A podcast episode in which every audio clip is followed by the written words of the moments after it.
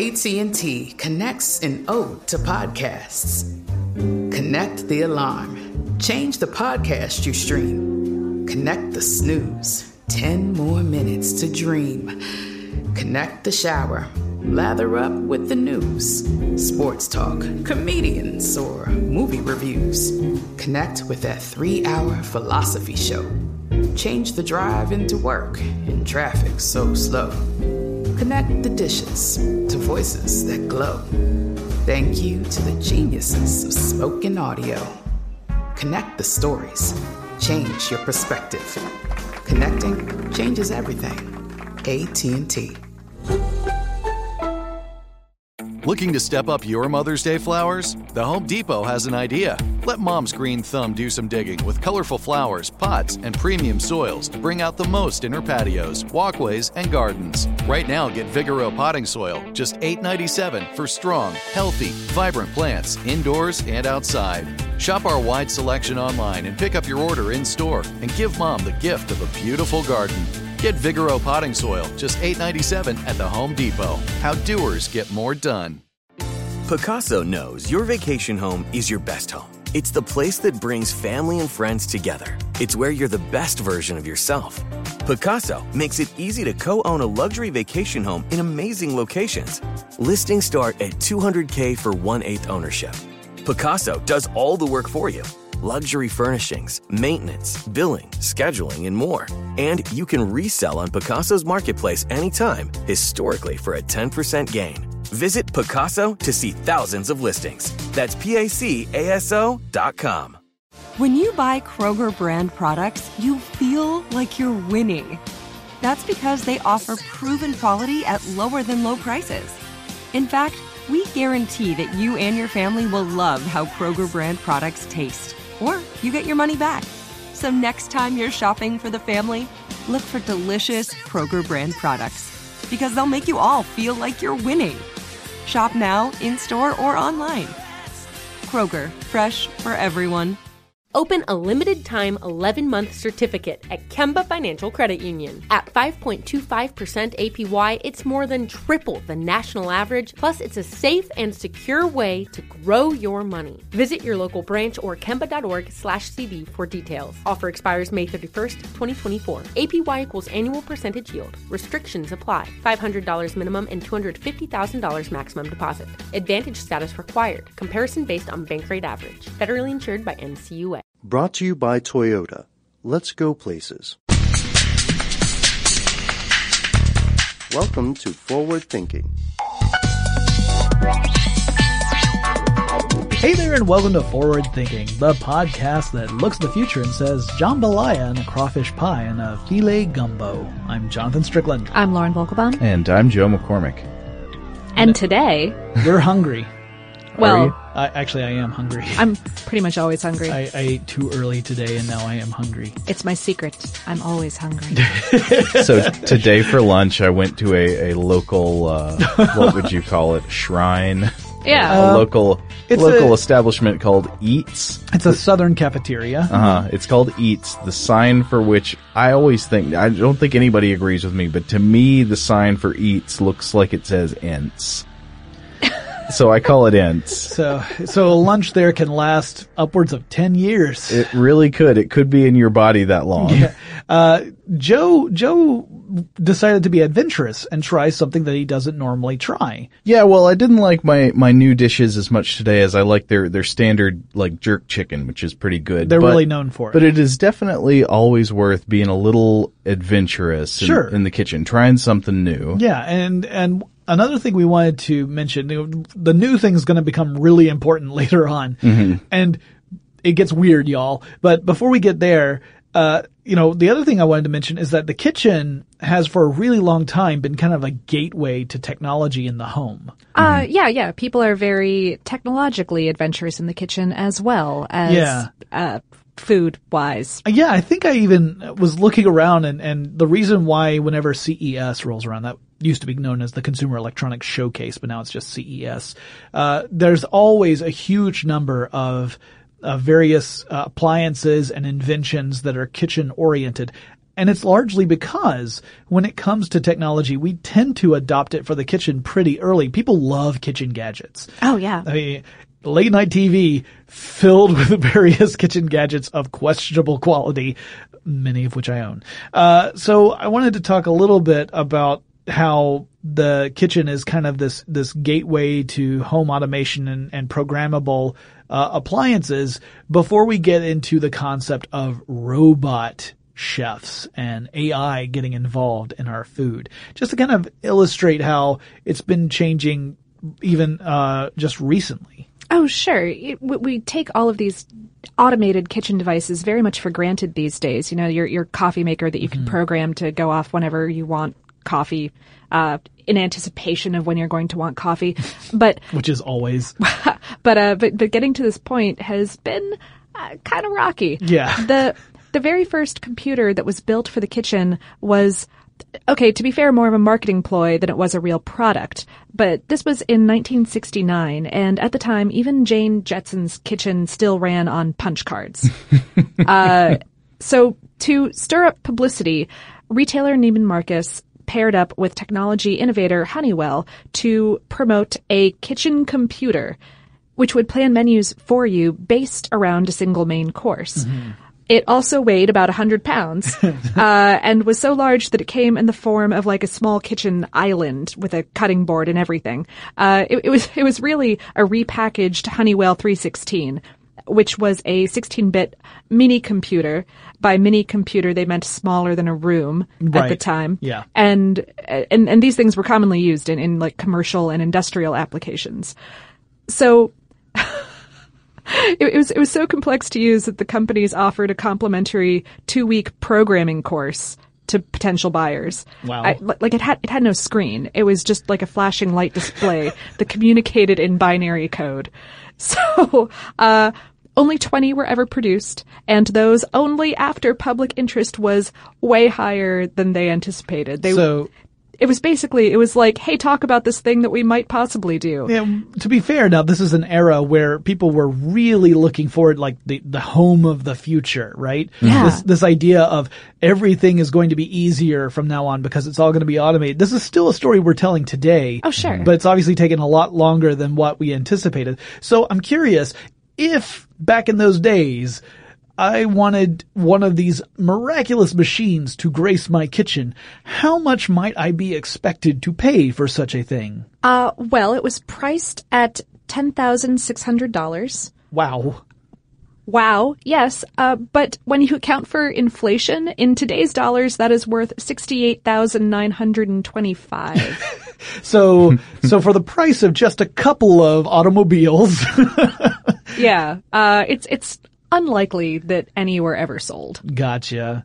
Wow, that is pretty amazing. But, you know, obviously that was not just the beginning and the end of this, this, you know, trend in trying to create automated devices for the kitchen. Oh, sure. It, it would take the level of miniaturization and the level of internet access that came along in the, the late 80s and early 90s to really kick off the creation of inexpensive and actually marketable devices that do not talk to you in binary code. Right. The the first touchscreen fridge, for example, debuted in 1999 from Electrolux, and uh, basically after that, we've been living in a in a rush of kitchen tech. You know, I feel like uh, crowdfunding websites are just chock full of kitchen gadgets Yeah. that Oh, yeah. people are trying to fund. Like immersion cookers, that kind of thing. I mean, I remember seeing that, like for sous vide type approach. Uh, I've been seeing those uh, f- crowdfunded for a while, but all sorts of kitchen gadgets are, Yeah. are up there. And uh, I mean, I, I think of like when you're thinking about the the the history of automation in the kitchen. Uh, things like dishwashers obviously spring to mind, and coffee uh, coffee makers, like we were saying earlier, and also things like uh, bread makers. I mean, I remember when bread makers really man. became a thing. yeah, my parents got one when I was a kid, and I remember, I, I remember it being an extremely long, laborious process to make, even with the bread maker. But if you if you were doing something like putting the ingredients in in the morning and starting it off and then just letting it go, then by evening you had a fresh baked loaf of bread. The house smelled of bread. This was a miracle machine as far as I was concerned because my mom makes amazing homemade bread, Mm-hmm. but because doing it by hand is even more laborious than Mm-hmm. using a bread maker, Oh, yeah. it was so infrequent that this meant that we actually got to have it more often, which to, in my mind was amazing. Yeah. So some of the things I wanted to, to mention before we get into the robot stuff, just some, some more examples of, uh, technology that's becoming available now, uh, stuff that, that just General automated cooking gadgets. yeah, things that have debuted at CES recently, that kind of stuff. One was the Rotimatic. I love the name already, uh, but it's an automatic roti cooker. So you can get like ROTI. R-O-T-I, yeah. the, the Indian pancake type yes. thing. Yeah. So you just load the ingredients. They have these different canisters that hold the various ingredients so that they mix them in the proper proportions and, and, uh, you then set it and it cooks about one per minute. So, uh, if I had more room in my kitchen, I would get one of these because I think that is amazing. Yeah. But uh, I I think my wife would kill me. I, I'm the cook in our family, by the way. So to me, like these are the things that appeal to me, and then I think I don't have physical space for it, so it's hard for me to justify purchasing it. Um, the smarter coffee maker. Uh, this is one of those things that. You you wouldn't really think you need it until you see it, and then you think, oh, I Oh, kind of totally need seven of them. Yeah, What, I don't understand the appeal. What's the deal? so the smarter coffee maker goes beyond programming. Like you know, we're used to the programmable coffee makers at this point. If you have one of those, then you can, you know, you load it up and you say, all right, at, at, at 6.30 in the morning, start brewing my cup of coffee so that way I have it as soon as I get up mm-hmm. and come downstairs or whatever. The smarter coffee maker goes beyond that. You can actually access it through an app. So you use your app to tell your coffee maker exactly how much coffee you want to make. So if you want a big cup of coffee, you say use this much water versus that much water. Um, it also will keep track of how many beans are still in the coffee maker. So when it gets low, you can reload it, add more beans to it. So, uh, kind of an Internet of Things approach to making coffee.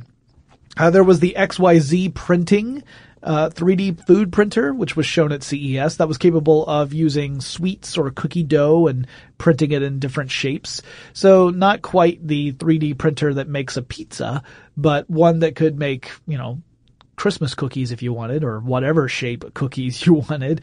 Uh, so, you know, I don't know how many people would actually get one of those. Again, like, my immediate response is, I totally don't need that, but I totally kind of want one.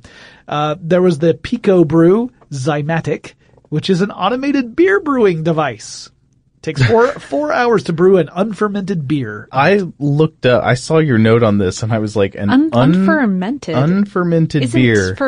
Fermentation the point of beer? yeah, it is. No, so the unfermented beer is not what you drink. No. So it'll make this and then you can ferment it. Right. And then you can have beer. Oh, okay. Because I was thinking, what would that be like? Uh, I'm sure it would be gross. Uh, I don't think they're suggesting you drink it at this stage. No. Unfermented beer is called wort, wort with an O, wort, wort? I don't know how you say it. I guess it's You're, just sorry to- wort. you're saying it like one of the grunts from Halo. Yeah. Yeah. Exactly. Wort, wort. I don't know what you're talking about. Okay. Not a Halo player. Anyway, but it's this, this sugary grain based liquid that becomes beer through the process of fermentation.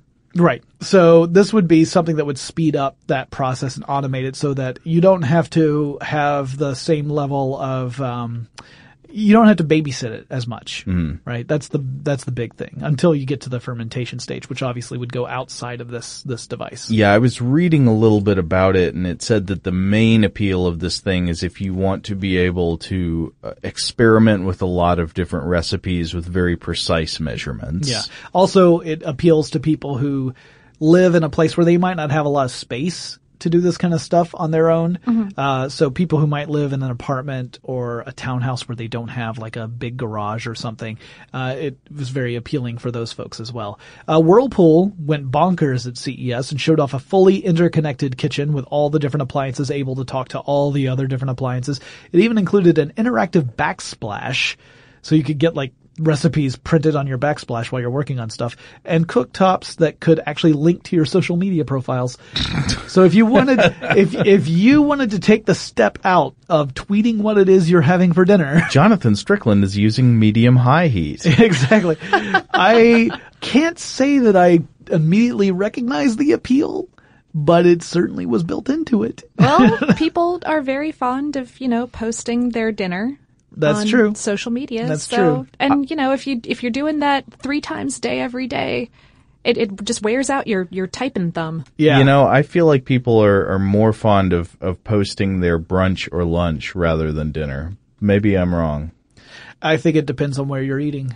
If you're eating at home, um, I, I Like don't see a lot of weekend brunch or lunch. I'm, I'm sure there's, there's statistics out there for this. Big data. Get back to us. Yeah, I think it probably also would give you an indication of how well someone's date is going. Yeah. You know, based upon the number and, and frequency of food related tweets you see from that person. Okay, Jonathan, sorry. Everything you've said so far, I'm unimpressed. I Right. want a robot or cyborg type organism or machine that cooks for me. Well, I have some good news for you, Joe. There are top people.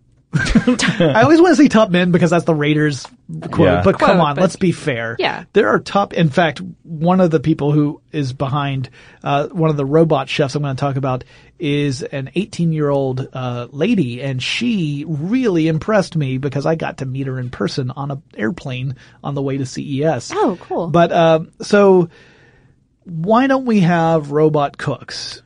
Well, I mean that that could be asked about almost anything where we don't. why don't we have robot butlers? Yeah, well, why don't we? I mean, that's a good question, and the answer is actually, I think, fairly similar Yeah. because these jobs require all kinds of versatility of Mm-hmm. movement and recognition, you know, multiple different types of artificial intelligence Mm-hmm. converging Uh, on a task that can become pretty intuitive to us.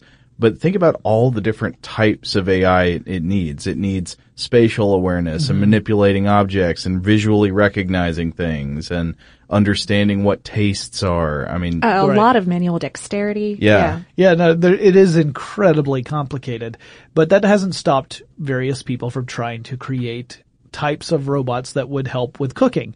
So, uh, you know, we've already talked about some automated devices that are, you could think of them almost like robots, uh, and they certainly have some functions that are, are similar to robotic functions, but they're very, very specific in their, the, the tasks they can do. Which, not a big surprise, right? Because when we talk about robots, that's, that tends to be the case. We talk about people designing robots for very specific tasks. That's way easier than designing a robot for general tasks. So one of those companies is called uh, Sereneti Kitchen. Sereneti is spelled S E R E N E T I. yeah, Uh, looks and- like Serengeti. yeah, yeah. I keep wanting calling calling it a Serenity Kitchen, but Sereneti Kitchen. This is this is the group that I got to meet on an airplane trip to CES. I was flying in the very back of a plane, and the row immediately ahead of me were the people from uh, Sereneti Kitchen, which it was three young students.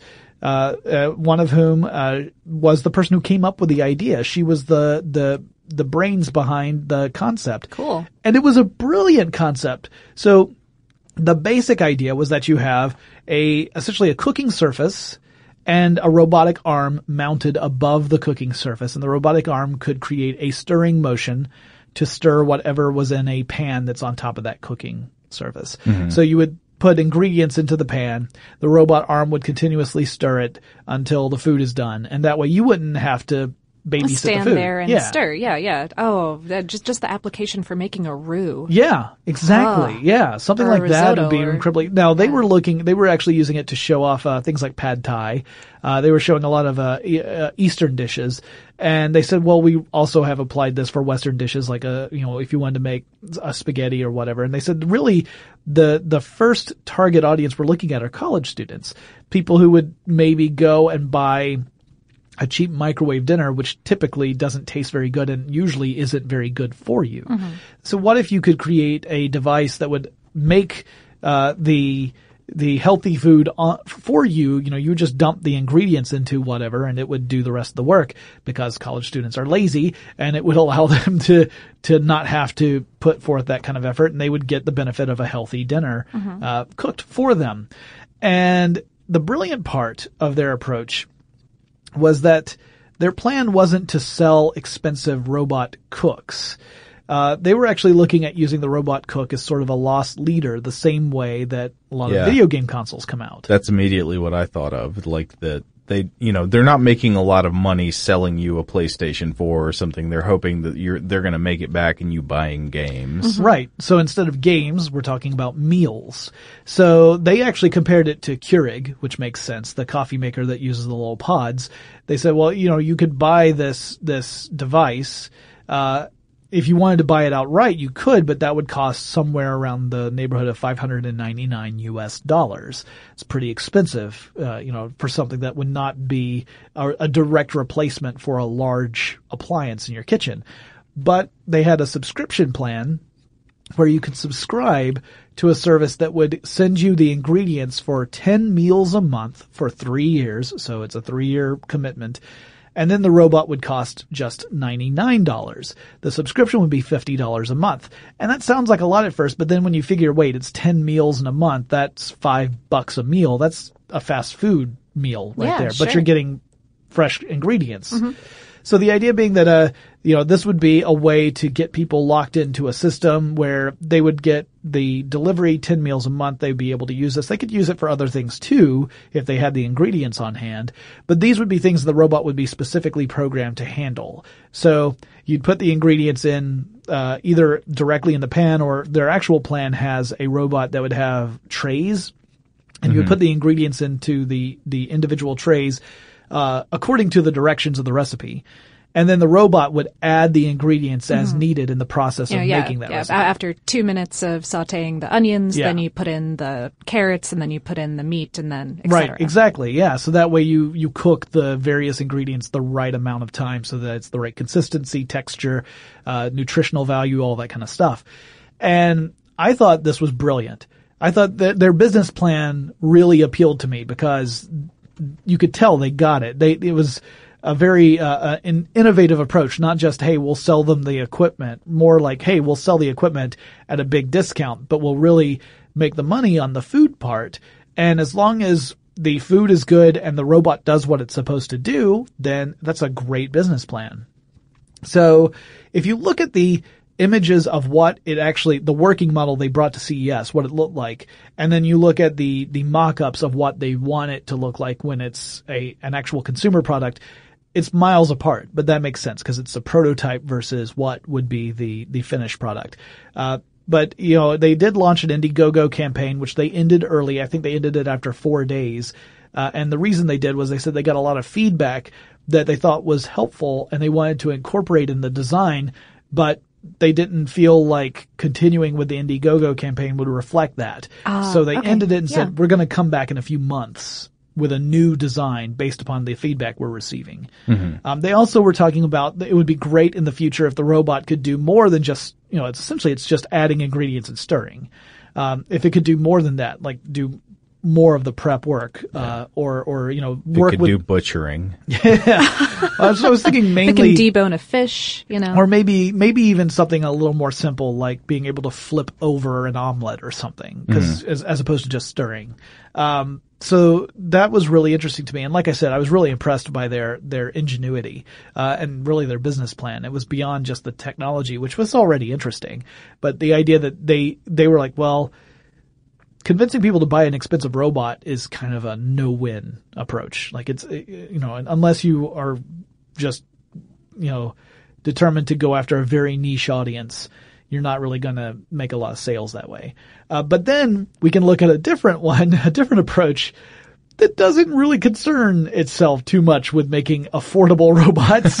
yeah, yeah. Let's let's say that that we are still, or that Joe, at the very least, is still deeply unimpressed Right, with like- this entire plan. like he he needs something that's going to do way more work than just stirring the the the food and he says you know those kids over at serenity they're they're great and all but i need i need a heavy duty robo chef not just a cook i need a chef I want arms that operate on a rail above the stove and counter. well i have news for you my friend Moley Robotics, that's a London-based company that created a Robo Chef. It's more advanced than the Cooki concept. Cooki, by the way, is the name of the robot from Sereneti Kitchen.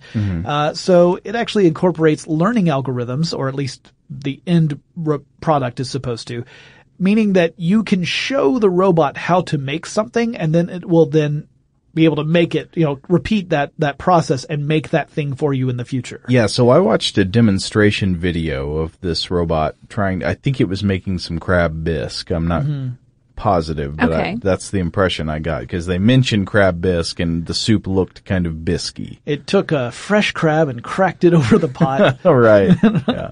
crack in two fresh crabs. Yeah, exactly. Uh, no, but it was it was kind of like it was a pair of arms. Yes. That are hooked to a rail over the stove area, and they and move, cutting board area. Yeah. yeah. Moving back and forth, grabbing ingredients, pouring them into the pot, stirring them up, adding things. But but but how does it learn how to do all of this? Ah, well, the funny thing is it doesn't have any idea what the heck it's doing. Yeah. So it doesn't, you know, when it grabs the olive oil and adds that to the pot, if you were to put a bottle of arsenic where the olive oil is, it would just add that all the same. It, it learns based on, uh, basically spatial memory Right. from observing a human do the same actions. Which means that you have to place the ingredients in the same spots as when you, you taught the robot how to do this thing. Uh, sure, sure, and and it could be slightly less catastrophic than arsenic Right. versus olive oil. It, it it could could be, be as simple as vinegar Yeah. versus olive oil. Sure. Yeah, that would make the taste of the dish quite different. Yeah. Uh, yeah, and also And for the, the cooking patterns. yes. the ingredients, the ingredients you would use, you might put in very special containers that are specific sizes uh, and and shapes, and that would allow the robot to know. All right, uh, the thing that's in the round container that's three inches tall goes in next. Then the mm-hmm. squarish container that's four inches tall that gets added after that. Like it has, it, it it's like a program. It follows a specific set of steps, and you can show it what steps it has to follow, but you then have to set everything up exactly the same way so it can follow those steps. It can't just take raw ingredients that are piled in, in on the kitchen counter mm-hmm. and then chop them up. Figure out what to do with them. Yeah, but but it's still pretty cool because once you show it how to create a recipe, it can it can remember that forever. and it can create that recipe without any variation. Like it can be perfectly consistent. So you can see how something like this would be incredibly useful in a restaurant environment. yeah, where your goal is to do it the same every time. Yeah, you want you want the dishes to be as consistent as possible. You don't want there to be a lot of variation unless there's you know a request from uh, a customer saying you know I'm allergic to such Yeah. and such. Don't Can put you that in please replace my olive oil with With vinegar. Yeah. Yeah, uh, when you're you know that person.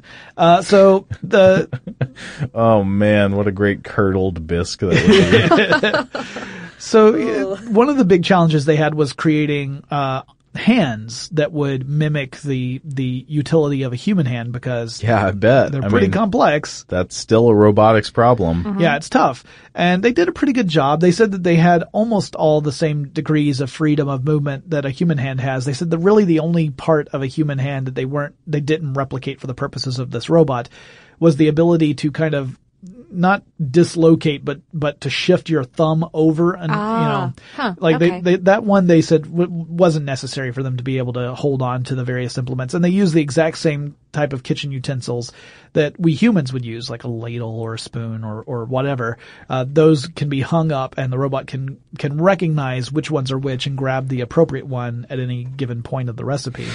Um, they said it was really tough.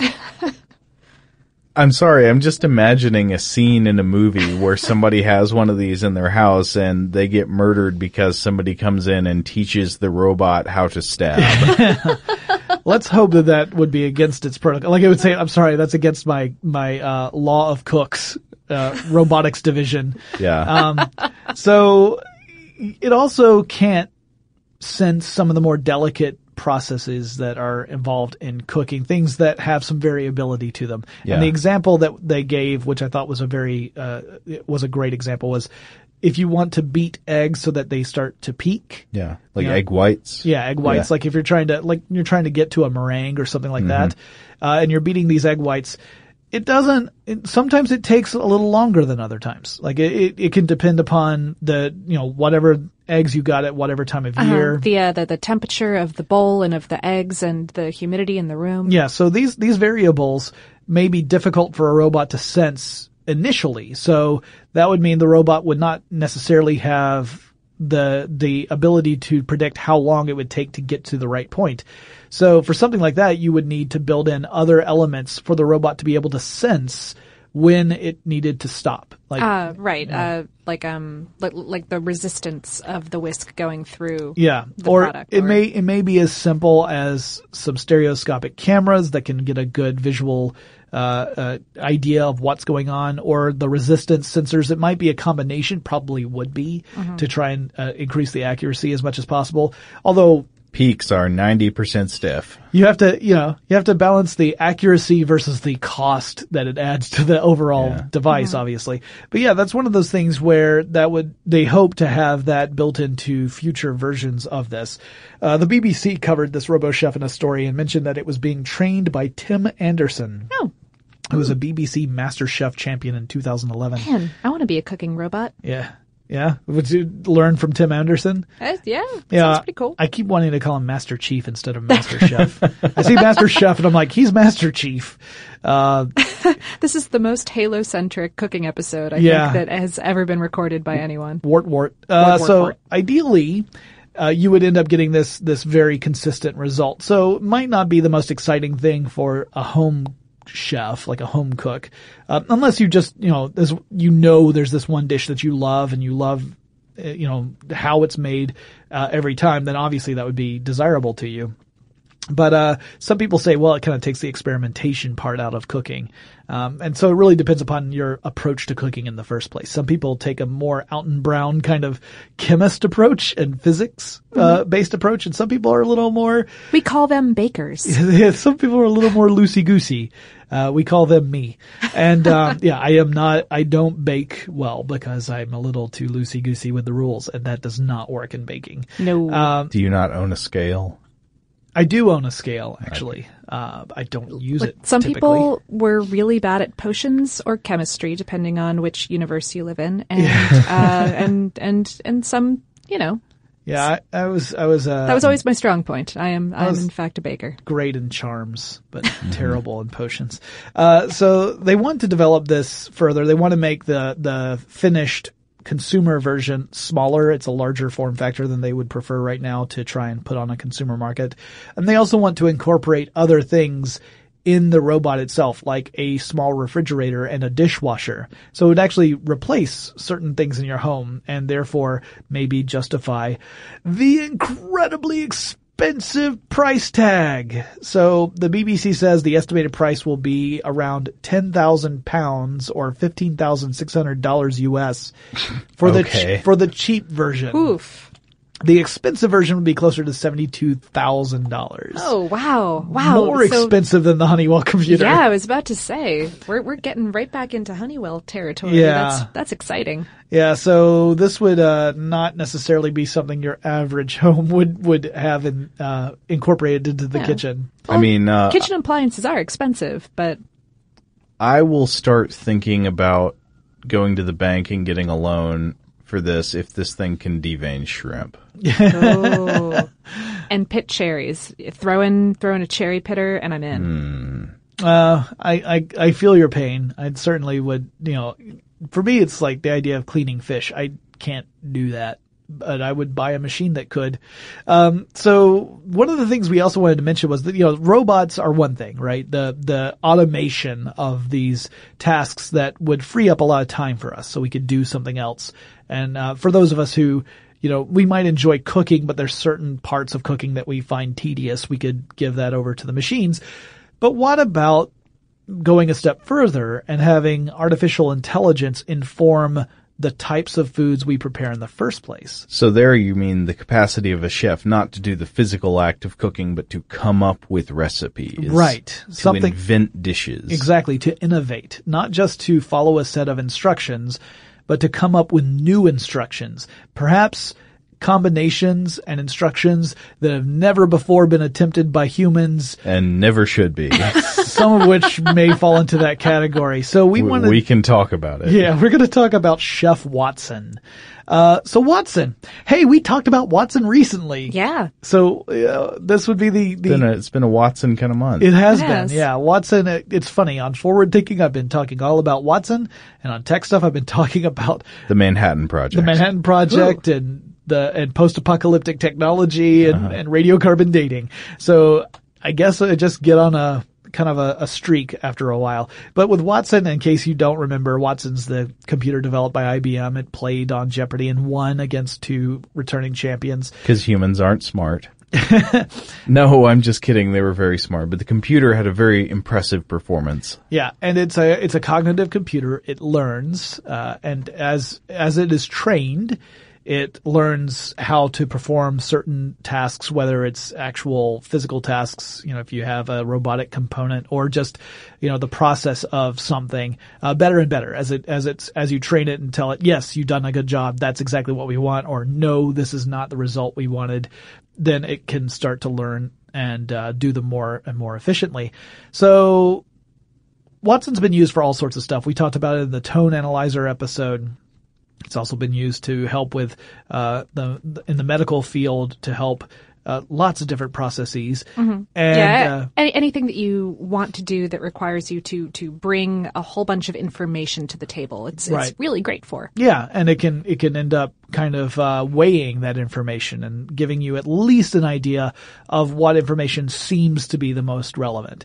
Uh, it- it's obviously making guesses in some cases, but they're very educated guesses based upon huge volumes of information.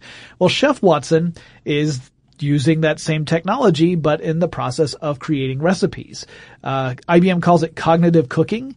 And it's based upon a couple of things. The historic uses of various ingredients, as well as the chemical composition of those ingredients themselves, and which chemical compositions would be most likely to complement one another. So it is going to be learning in large part from recipes, from recipes that exist. It did, yeah. They, they fed it 35,000 recipes, Uh, al- essentially. along with a whole lot of uh, information like like food pairing theories and that that flavor compound chemistry and just cultural taste preferences. Right. So that way, with all that information combined, it could start coming up with really interesting recipes. New recipes, yes. So they, they showed this off. IBM showed this off in, in the perfect way, in my mind. They got a food truck and they sent it to South by Southwest Interactive, which makes perfect sense. It's a huge festival. A lot of, a lot of influential people from various businesses are there. And, um, what they did was they gave people the opportunity to vote on one of several different dishes that had uh, been invented by Chef Watson. So Watson would go through its database and say, all right, well, traditionally this ingredient could be paired with this other ingredient, but I'm going to do that. And because I know that that's going to produce this one type of taste, that taste would probably go really well with this other thing that no one's ever really bothered to combine with these. And that's going to be my recipe. So attendees would end up seeing the, the candidates and then vote on Twitter. And essentially do a hashtag and their choice. And then whichever one got the most votes would be the one that, uh, the, the food truck would deliver the next day. So you could go to the food truck and, and get a sample of that and try it out. Now, Uh, to be clear, this food was not prepared by robots No, no, Wat- Watson was not in the food truck. No, Watson. Well- with arms. Yeah, right. it, Watson and Spirit was in the food truck. Yeah, uh, the the Watson technology remained back at IBM. Yeah. and was connected through the cloud. Uh, the humans were actually preparing the stuff, but they were preparing the recipes based off of an artificial intelligence creation. So this was innovated by a machine, not by a human. The humans. This is kind of like the opposite of what we were just talking about, right? Right. Yeah, so yeah. Instead of the robot preparing these ingredients and making a meal, the robot came up with which ingredients you were going to use, and then you created the meal. Yeah. So uh, this is the model where you become the robot Yes. and just perform out of blind faith exactly what the machine tells you to do. Yeah, uh, you you become one of the the the drones in the 1984 Macintosh commercial. Who truly is the robot? But hey, you're a robot that gets to eat some potentially tasty and probably really weird food. Let's talk about that. Well, all right. Let's talk about some of the examples that uh, they they came up with at the the food truck. So uh, they had stuff like uh, Belgian bacon pudding. I don't know exactly what that was. The the one that they gave the most attention to in the videos I watched was an apple kebab, Vietnamese apple kebab. Yeah, that sounds pretty good to me. It was apples and pork, which have been used quite a few times, like apple, uh, uh, pork, apple sausage kind of stuff. Mm-hmm. And mushrooms were the other uh, key ingredient in this, along with some other ones. Um, and the program had identified a common flavor compound in apples and pork and calculated that if the two combined, that make a pleasant flavor and added the mushrooms in. And in fact, the people behind it said, this was interesting. I never would have thought to add mushrooms to this particular dish, but people seem to react to it positively. Uh, they also had other stuff like coconut Caribbean snapper fish and chips, which I'm down with. Yeah, that sounds Um, great. They had a beef burrito that contained two ounces of dark chocolate, which I, can first see that. reacted. Yeah, first my first reaction was weird, and then I thought, oh, Oh. no, chicken mole. yeah, I mean, no, mole mole is sauce is- I yeah. put a tiny amount of dark chocolate into my chili recipe. Yeah, me too. Which that makes sense, you know. I I uh, end up putting in a, a an adult beverage in my chili recipe, and I it might surprise you because I don't drink adult beverages. Mm-hmm. It often means that I am left over with quite a bit of adult beverage that I need to get rid of because they don't sell it in the small amount I need. Not usually. no, uh, but anyway, uh, if you wanted to give this a try, you don't have to wait for the food truck to show up in your neighborhood. Uh, instead, you can actually go to the website, the Chef Watson website, and you can sign in using something like a Facebook profile or the IBM ID, and you then can experiment. So it has an, uh, a place where you can put in an ingredient, and you can put on, I think, up to four ingredients, maybe more than that. I just I remember seeing four on the screen, and uh, you can start with just putting in a single one, and then it'll fill out the rest for you. Or you can go in and fill in, you know, no, I want these two paired together, and then tell me what I can make from that. And you can also fill in things that you don't want to put in. For Yeah. for example, I really shouldn't have uh, bell peppers, so I could say no bell peppers. Yep. Yeah. And in fact, uh, I did that as well because I thought, hey, I might actually use this in the near future, but one of the people I'll be cooking for can't have tomatoes. So I have to eliminate tomatoes from that. Otherwise, I would just have to go through recipe by recipe, you know, and that gets tedious after a Yeah, while. yeah. Uh, IBM teamed up with Bon Appetit to create this app, and they, they've also published a cookbook of Watson's recipes with the Institute for Culinary Education, which is the team of chefs that they worked together with to develop the software in the beginning. recipe I want to try is called uh, broccoli fricassee, which is pretty interesting to me. The, like it actually sounded really appealing. It was also kind of odd because broccoli was the ingredient I put in at the beginning. So I was like, tell me the kind of stuff I can make with broccoli. It filled out the other ingredients. I think it added cauliflower. Well, first it added tomato and I said, oh no, I can't have that. I knocked it off. They replaced tomato with cauliflower. Okay. And then I can't remember what the other two ingredients that it added before it just gave me the list of recipes. Uh, but it was funny because it was, it was called broccoli fricassee, and then I looked at the the uh, the recipe itself, and I was like, "Oh, this does sound really good." And then it occurred to me, "Hey, I haven't seen broccoli yet," and it turned out that the broccoli was an optional ingredient in broccoli fricassee, and instead of using noodles, which is how the regular recipe was being presented, it said you could replace the noodles by boiling broccoli and then mashing it up and then putting the rest of the dish on top of that. That would be a base. Okay. So optional broccoli, broccoli fricassee. Yeah. So fricassee, which may or may not have broccoli. so that's just one example of something odd that might happen, but that's not the strangest thing we discovered while using Chef Watson. No, I was like, well, I'll give this a spin. Uh, I, I am also the cook in our household, and I feel like I have fairly decent culinary instincts, so I decided to give it a try. I was disappointed to find that you can't start with whatever ingredients you want. They're they're limited by stuff the the you know database whatever it is already recognizes. So I tried to start with rat meat, and it just didn't know what to do with that. apparently you're like, hey, what if I am living in a Fallout vault and I have a limited group of ingredients at That's exactly when something like this would be really useful. Uh-huh. All right, well, go on. But okay, so no rat meat recipes. But then I thought, okay, maybe mustard greens. I like mustard greens. I'll see what I can do with that. One of the top results was something called a mustard greens dumpling, like a Chinese style dumpling with wonton wrappers. Oh, wrappers. that sounds good. Yeah, that sounded interesting to me. I was like, okay, I'll give it a look. And I clicked on this recipe. And I promise I wasn't doing this to be mean. I wasn't trying to make Watson cry or intentionally display its shortcoming, but I think the results were quite bizarre. So the first thing it tells you to do in the mustard greens dumpling is to fill the dumplings with a food processor minced combination of vegetables and seasonings.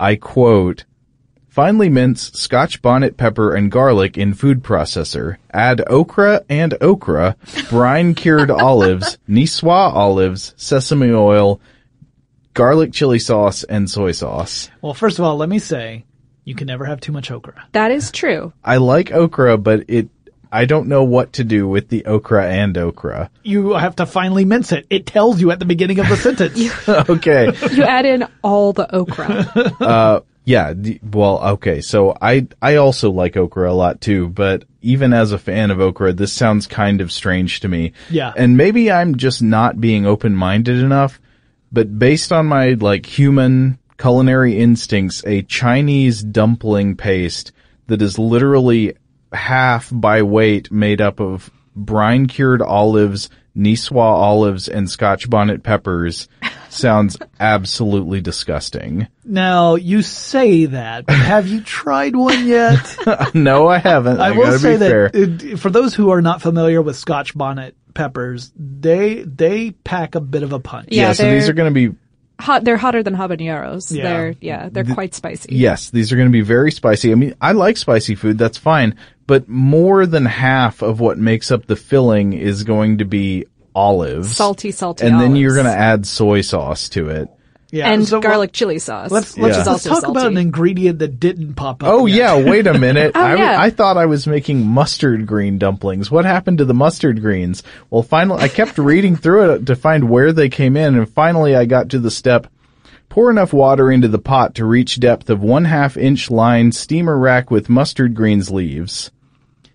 So in other words, the steam is going to be passing through the mustard leaves. Right. So- so- well, I mean, so if you've ever made dumplings in a steamer, Yeah. it's a very common practice to lay out cabbage leaves or lettuce leaves or something in the steamer just to sit the dumplings on while they steam. Uh, yeah, so And- they don't stick to it in the end, and and those kind of things can impart a little bit of flavor Yeah. to the dough. So the thing that it calls mustard greens dumplings is is might have a waft of mustard green. Well, but it has no mustard greens as an ingredient. Maybe what this tells us is that Watson really hates mustard greens. it could be. I just want it to be tangentially related to the cooking process. Also, there's another thing that kind of surprised me, which is that it said this recipe makes 36 servings when there there are about four cups of filling. It looks like. Yeah.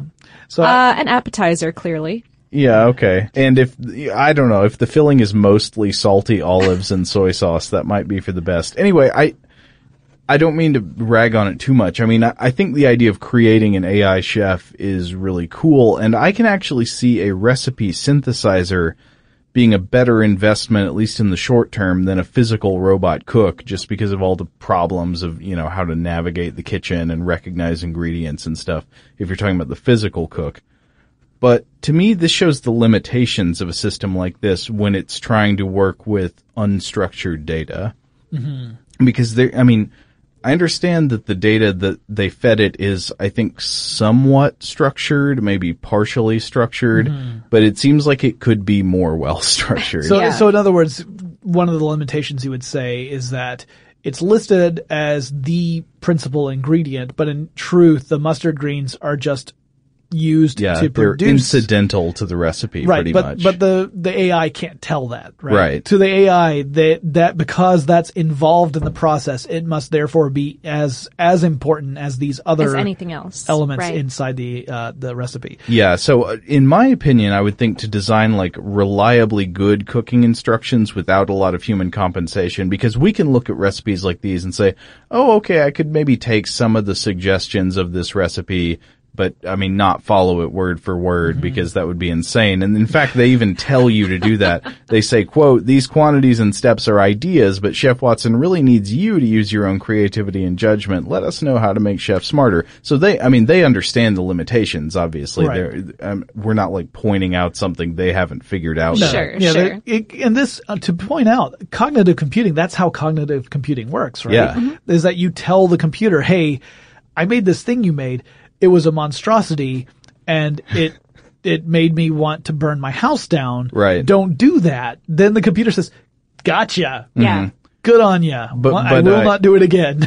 But I do think something like this could maybe work better if you start with more structured data. yeah. Well, personally. Before we make such a bold statement as that, Joe, I think we really do have to make these and find out what happens. Yeah, okay. So you want me to make some olive dumplings and bring them in? I'll yeah, try it. I'll, I'll I'll eat one if you bring it in. Well, I like okay. Scotch bonnets. I'll Yeah. bring the water. you bring the water. Well, yeah, it's too bad we don't have like a farmer's market nearby the office because I think that would be amazing. Oh, this would be, man. we could shoot a video. Where And- where we make where we make, we make these olive make- dumplings. Yeah, we make the Watson. We should each pick a Watson based recipe and do Okay. a video of it and say, "Here's Yeah. the future of recipes." I think Do you have any day and dates coming up? Let's uh let's work you on know, it. I, I I'm pretty much sold for the rest of the year, but I'm okay. But I think I think it actually would benefit us from doing it. I think we need to do this. Okay. Yeah, all right, cool. No, I'm I'm, I'm totally in. I, I Yeah. mean, because this is really fun. It, it's such a fun demonstration of how a tool as powerful as Watson can be used in in perhaps unexpected ways. Yes. Uh, and and you know the the application of Watson's processing power, the same application can also help us find more effective treatments for diseases Mm-hmm. or identify drugs that could be therapeutic in ways other than what they were originally developed for. Right, or even find potential problems of different medications interfering with one another before you actually prescribe them to a patient. Yeah, yeah. So incredibly powerful tool, and you know, yes, this this application we're talking about seems a little frivolous, uh, but honestly, I'm excited by it because I love the idea that the recipe for the next amazing dish might be created by an artificial intelligence because it doesn't know the it doesn't know that it's breaking a rule necessarily. Yeah. Now Yeah. I don't Now- I don't think the mustard green dumplings one's going to be Well, it. well, hey, I want to end with some good news. Now, I did find another recipe under the mustard because it gives you lots of different recipes to Right. choose from. I found another one that was called grilled mustard greens, Uh-huh. and it was not for grilled mustard greens. It was actually for grilled cod served on a mustard green salad, but it sounded pretty good. I was like, well, maybe I will give this a try. Cod with mustard greens. Now, the picture it had associated with it was a picture of grilled shrimp. And the, and the first step in the cod recipe was one word. It said devein, I think uh, I think what we're going to need which to do I don't think applies to cod. I think but- at some point what, what we're going to have to do is create our own, like, this will probably be how the singularity actually happens, y'all. what we will do is we will create a, uh, we'll, we'll cook a dish that was created by Chef Watson. Maybe, uh, if we were, you know, the, the Sereneti Kitchen folks are located out of Atlanta. Maybe we'll use a robot to help prepare a dish that was made by a different robot, and then we'll take a picture of that and feed the picture through Google Deep Dream, and that's how the singularity happens. okay. All right. Okay. I think we've got it planned. You know. So finally, that April Fool's episode we released will become Yeah. true. It'll just Yeah. be a little. It'll be a little premature, is all. We'll let we'll let you know when we're when we're pulling the trigger. Yeah. Uh, but no, I really do, I really am excited about trying this. Whether we do a video on it or not, I am excited about, about using this and seeing how it turns out because even if it fails, it's interesting, right? And, uh, and I love, again, being, being a, a gadget guy and being the cook. This is the kind of stuff that just appeals to me all on its own. But I'm curious to hear what our listeners think. Would you guys use a robot in your kitchen or do you think that that takes the fun out of cooking? Would you follow a Chef Watson recipe or have you? And if you have, let us know what the results were like. Um, Chef Watson is a very easy app to use, so if you want to go out there and give it a shot and let us know your results, please do. I would love to hear it. Or, of course, if you have any suggestions for future topics, you can let us know. Send us an email. The address is fwthinking at howstuffworks.com or drop us a line on Twitter, Google Plus, or Facebook. At Twitter and Google Plus, we are FW Thinking. At Facebook, just search FW Thinking in the search bar. We'll pop right up. You can leave us a message and we will talk to you again really soon.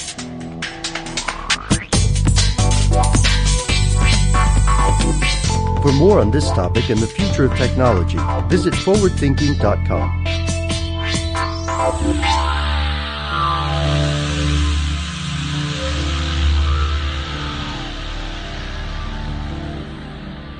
Brought to you by Toyota.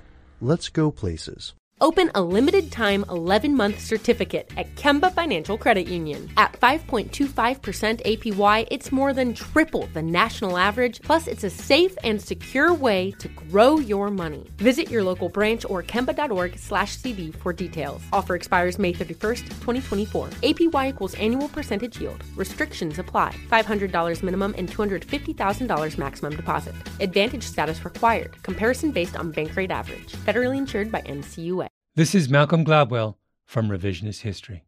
eBay Motors is here for the ride. With some elbow grease, fresh installs, and a whole lot of love, you transformed a 100,000 miles and a body full of rust into a drive that's all your own.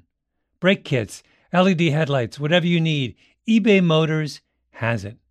And with eBay Guaranteed Fit, it's guaranteed to fit your ride the first time, every time, or your money back. Plus, at these prices, you're burning rubber, not cash. Keep your ride or die alive at ebaymotors.com. Eligible items only, exclusions apply. Hey guys, back at the playground again, huh? Yep. You know what this playground could use? A wine country.